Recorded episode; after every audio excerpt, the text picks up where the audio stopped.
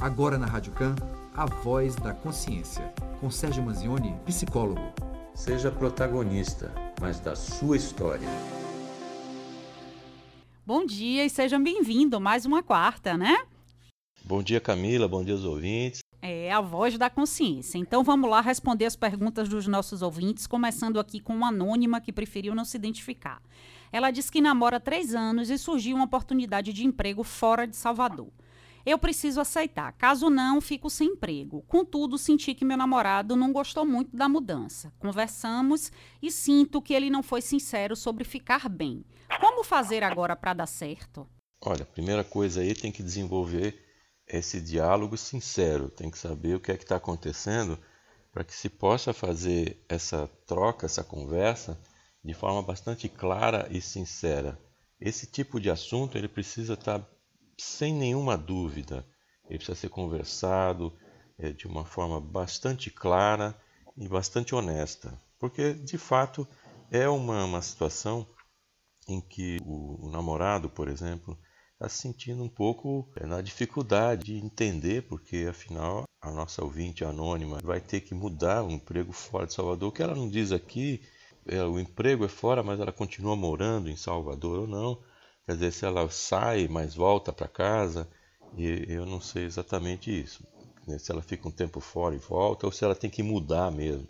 Mas de qualquer sorte, de qualquer das opções, a saída sempre é o jogo aberto, é saber o que é está acontecendo, é explicar é, e a partir disso é achar uma, uma solução em comum. É possível sim que esse relacionamento se mantenha, se ele tem bases fortes, é preciso achar uma alternativa. Alternativas existem, é uma questão de conversar mesmo. Caso alguém esteja tendo indicativos de depressão e não tenha condições financeiras para buscar ajuda, o que é indicado? O que pode ser feito? Olha, buscar ajuda sempre. Existem alternativas que são gratuitas. Agora, em tempos assim, ainda de, de fechamento, de pandemia, está um pouco restrito porque as faculdades que oferecem esse serviço de psicologia está, está limitado. Mas logo, logo que essas coisas vão voltar ao normal, você tem que procurar esses serviços de psicologia nas faculdades para você poder então fazer ali um acompanhamento psicológico, que, tá, que são gratuitos. Independentemente disso, existem os centros de assistência psicossocial, que são os chamados CAPs. O CAPS 2, por exemplo, é onde você vai poder ter essa assistência psicológica gratuita, não só psicológica, mas também psiquiátrica. Se for necessário aí acompanhamento médico com medicação, então você tem a, o, o, atendimento psiquiátrico, a medicação é gratuita, o atendimento psicológico. Ok, existe às vezes uma certa dificuldade de marcação de tempo, etc. Mas as opções é, gratuitas são essas e são boas. Não é porque é, uma, que é gratuito que às vezes as pessoas acham que é gratuito não é bom. Não, são opções boas. Os profissionais que trabalham no CAPS e também o pessoal que atende nas faculdades é um pessoal bom. No CAPS tudo, todos eles são extremamente capacitados para lidar com essas situações. Então, o que eu recomendo é buscar de fato esses caminhos gratuitos mas buscar sempre uma solução, não é para ficar com problema não. Pois é, se não pode pagar particular, né, Sérgio? Vai aí em uma dessas unidades que você acabou de pontuar e procura. Às vezes não é tão imediato, mas você de fato precisa buscar ajuda e se não é privada, precisa ser no público, né? Não pode ficar com um problema. E é bom, viu? O atendimento é bom. Desde que começou a pandemia, eu e a minha companheira mal nos falamos. É cada um em um canto, ela insiste que não há problema nenhum, mas percebo que tem. Como dialogar melhor? Terapia de casal pode nos ajudar? Olha, existe um problema sim. Né? O problema, no mínimo, aí é um problema de diálogo. É um problema de saber o que é que está se passando com o outro, é saber o que é que o outro está sentindo. Eu não sei aqui como era esse relacionamento antes, às vezes as pessoas antes da pandemia, elas tinham um relacionamento que já era um pouco superficial e que já era um pouco sem comunicação, mas ia andando. E quando você coloca as pessoas na pandemia, que tem maior contato diário, maior quantidade de tempo de contato, às vezes isso não é que foi gerado na pandemia, mas isso só ficou mais evidente que coisas que já aconteciam antes continuam acontecendo. Bom, a ideia do, do ouvinte é como dialogar melhor. A primeira coisa aqui é dialogar, né? Porque pelo que ele está dizendo, é, mal, mal se falam os dois lá dentro. Então, esse é um começo, é preciso diálogo.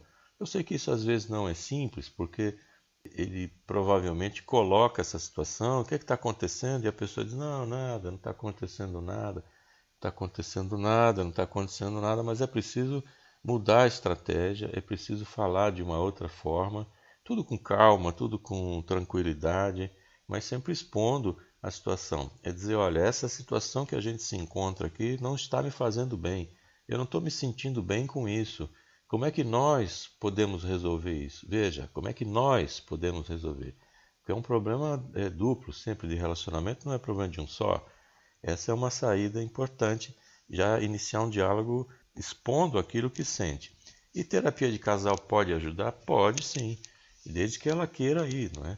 E aí você, se ela quiser ir e achar que tem um problema, ela diz que não tem problema nenhum, então provavelmente ela vai recusar e é uma terapia de casal. Mas é uma saída interessante para que se veja aí o que é está acontecendo. E se não for de casal, pelo menos os dois poderiam procurar uma terapia individual. E se ela não quiser individual, então procure você.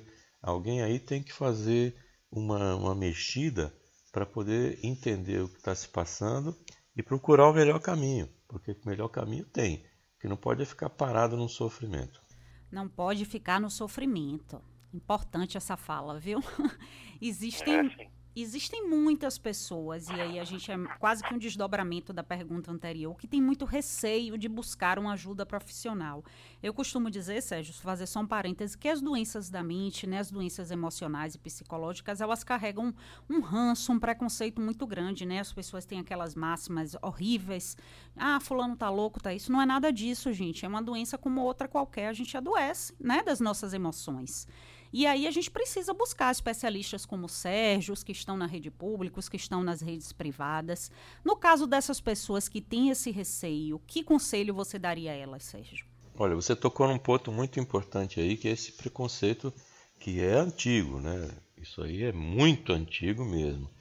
E que é o fato da pessoa é, achar que qualquer problema que seja psicológico, ele é essa chamar loucura, que a pessoa não pode ter isso. Tem pessoa que se ofende, inclusive, se você falar algo parecido, porque isso já remonta aos tempos antigos em que a pessoa que tinha qualquer problema psicológico é incapacitada, colocada de lado, é trancafiada dentro de alguma chamada instituição, e isso de fato não era um, um cenário muito bom. A pessoa, ninguém queria ser classificado assim. Então, é, não existe nenhuma dificuldade em entender isso é o seguinte: quando a pessoa tem um problema de estômago, ela procura um gastro, tem um problema de coração, vai procurar um cardiologista, neurologista para problemas nos nervos, na cabeça. Então, quando você tem um problema emocional, você tem que procurar o um profissional que é qualificado para isso. Então, se for um caso de terapia, você vai procurar um psicólogo. Se é uma questão de uma doença como depressão, ansiedade, etc., vai procurar um médico. E dentro do ramo da medicina é a psiquiatria. Então, este é o caminho mais correto.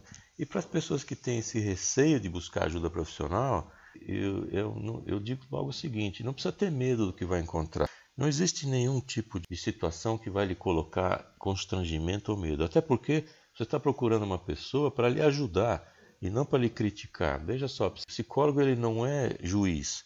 Ele não vai dizer para você se você está certo ou errado. Então não tenha medo de chegar lá. É uma pessoa que, com habilidades técnicas, com formação para isso, vai conseguir, junto com você, desatar os nós que existem para que você possa viver de uma forma tranquila e sair do sofrimento.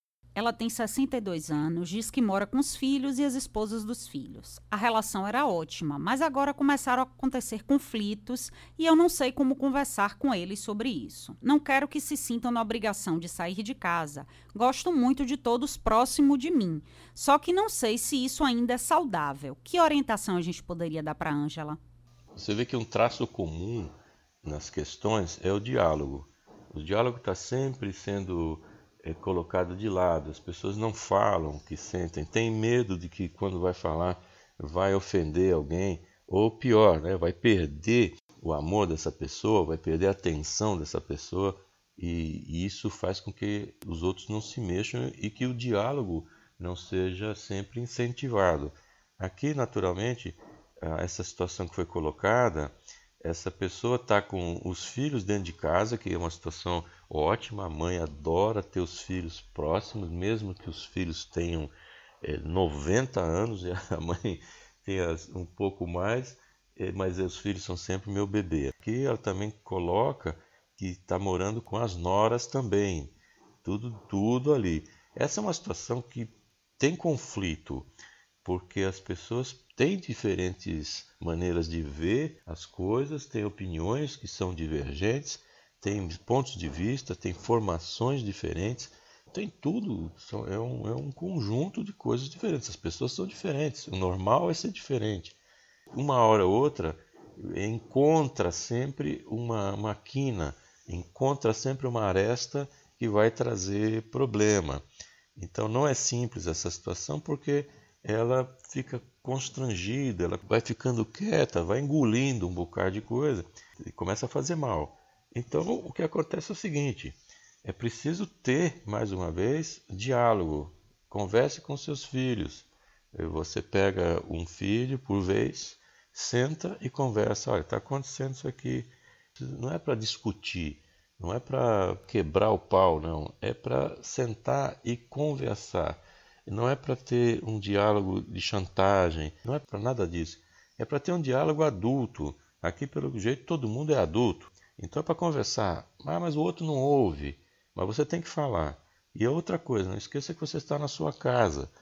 É, os filhos vão dizer, mas também estou na minha casa. Mais ou menos. A casa é, é da, da pessoa aqui, né? da mãe. Essa é a casa. E minha casa, minhas regras.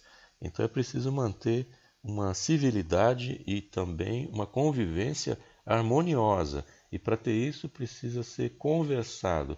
Então vai aumentando, assim, conversa com o filho, filho 1, um, depois com o filho 2, com a nora 1, um, com a nora 2, vai conversando em separado, evita as conversas assim de grupo, e normalmente o assunto descamba para um lado ou outro, descamba para briga, né? Então converse individualmente, mesmo que seja fora de casa, em algum lugar, mas o diálogo é sempre a melhor solução. Sempre. Pois é, a situação do Leon Vasconcelos, que mora em armação, é bastante delicada. Ele diz que é gestor e precisou desligar algumas pessoas por conta do momento de crise né, na empresa onde ele trabalha. Desde então, perdeu algumas amizades e está com sintomas de ansiedade. Preciso aprender a canalizar isso de uma melhor forma. Já pensei até em me demitir. Qual orientação a gente pode pra, passar para o Leon? É uma decisão sempre difícil para quem está numa empresa e tem que demitir pessoas, porque todo mundo sabe os impactos que isso tem para as pessoas. Você pode estar trazendo situações complicadas para quem vai ficar desempregado e hoje no Brasil estar desempregado é só fazer parte de um grupo de 15 milhões de pessoas e mais aí os que não conseguem desistiram de procurar emprego e também aqueles que não conseguiram seu primeiro emprego é uma massa enorme de pessoas que está com problema e a crise está aí e isso é difícil. Então, quando o gestor ele tem que cortar em algumas pessoas, né, hoje flexibilizou também muito a lei trabalhista e muitos contratos são revistos com, com redução do salário, mas manutenção do emprego, etc. Mas no caso de ter que desligar, é, tem que lembrar uma coisa aqui, o ouvinte, que está desligando algumas pessoas exatamente para manter o emprego de outras e manter a empresa em funcionamento, o que vai dar para outras tantas uma solução. Então é difícil sim fazer esse corte, as pessoas dentro vão, como ele disse que está perdendo amizades no trabalho, sim, depende também da forma como isso é feito. Se você consegue sentar com a pessoa, conversar, explicar o que está acontecendo, e hoje está mais fácil de entender, porque tem uma crise que pega as pessoas de todos os lados. Então, se você consegue explicar de uma forma clara o que está acontecendo, a resistência é menor, o sofrimento pode ser até grande, porque tem um impacto mesmo da demissão. Mas a pessoa tem que entender o que está acontecendo e colocar que você está fazendo uma parte da empresa e outra está tá preservando o seu próprio emprego. Né? Então, essa hipótese que ele colocou aqui de se demitir, que eu digo de cara é não, não se demita. Não tem, não tem nada a ver uma coisa com outra. É você fazendo seu papel de gestor, cumprindo as obrigações que tem que fazer, seguindo orientações que são superiores ainda, as decisões que vêm de cima, ou então se você é o gestor principal, mas se você não mantém o negócio em pé, se você não mantém, outras tantas pessoas vão ser prejudicadas, e até muito mais do que essas que foram demitidas. Então é pensar da forma positiva, mas também comunicar sempre isso para as pessoas de forma bem clara para que não haja dúvida. Tem uma colega de trabalho que tem rivalizado muito comigo, inventado coisas sobre mim, chegou ao ponto de se aproximar dos meus amigos para convencê-los a se afastar. Tenho desenvolvido um certo pânico, tido dores de estômago e dificuldades para ir trabalhar. Devo procurar ajuda psicológica? Quem nunca teve um colega, uma colega de trabalho, é, mau caráter, que passa a perna nos outros, que puxa tapete, que quer se dar bem, que empurra os outros ladeira abaixo, que não tem capacidade, às vezes, suficiente de fazer um bom trabalho e queima o colega para poder se manter superior aí ou se manter no emprego ou ter uma promoção. E de outro lado, você vai ter a pessoa que está tentando fazer seu trabalho corretamente, que está desempenhando as funções que lhe são dadas de forma bastante eficaz, está desempenhando tudo de forma bacana. E essa pessoa acaba sendo vítima porque o outro a vê como uma ameaça. Então quer trazer algum tipo de problema para ela. Então vai rivalizando, vai criando situações. E aqui, pelo que a, a ouvinte falou, a, a pessoa é fofoqueira ainda, né? cria situações, chama os outros para conversar, é, vai desenvolver. Agora tem que lembrar o seguinte também, que não tem ninguém bobinho. Essas pessoas com as quais ela está falando mal de você também percebem que se é aquela história, né? Se alguém fala mal de mim para você, vai falar mal de, de você para mim, né? Então é o, as duas coisas vão acontecer. Então as pessoas também percebem o tipo de pessoa que está isso. Então veja só, a primeira coisa para lembrar é que o problema não é você, o problema é o outro. Então você passa por situações, começa a ter pânico, ansiedade, é, dor de estômago e certas outras coisas, já não quer mais ir para o trabalho. Ou seja, a outra pessoa que é tóxica, ela está fazendo as coisas lá, está montando uma armadilha e você está caindo. E não é para cair na armadilha do outro, não. É para você continuar fazendo seu trabalho da forma correta. Se não você cai na armadilha, deixa de trabalhar, começa a passar mal, daqui a pouco você pode ser desligado exatamente porque não, o gestor, né, complementando outra pergunta, acaba vendo que não tem condições e opta pela coisa ruim. Então, esse é um caminho, ver que a pessoa errada é o outro, nesse caso aí me parece que sim. Então, perceber isso e manter a positividade e principalmente manter o seu trabalho, fazendo suas funções como elas têm que ser feitas. E também recomendo aí ajuda psicológica, buscar ajuda psicológica para poder entender esse contexto, entender o que está se passando e principalmente entender o que está se passando com você, aumentar esse autoconhecimento para que essas situações do cotidiano elas não lhe incomodem tanto e que você possa superá-las de uma maneira bem mais simples e tocar em frente de uma forma suave e que você não tenha sofrimento também.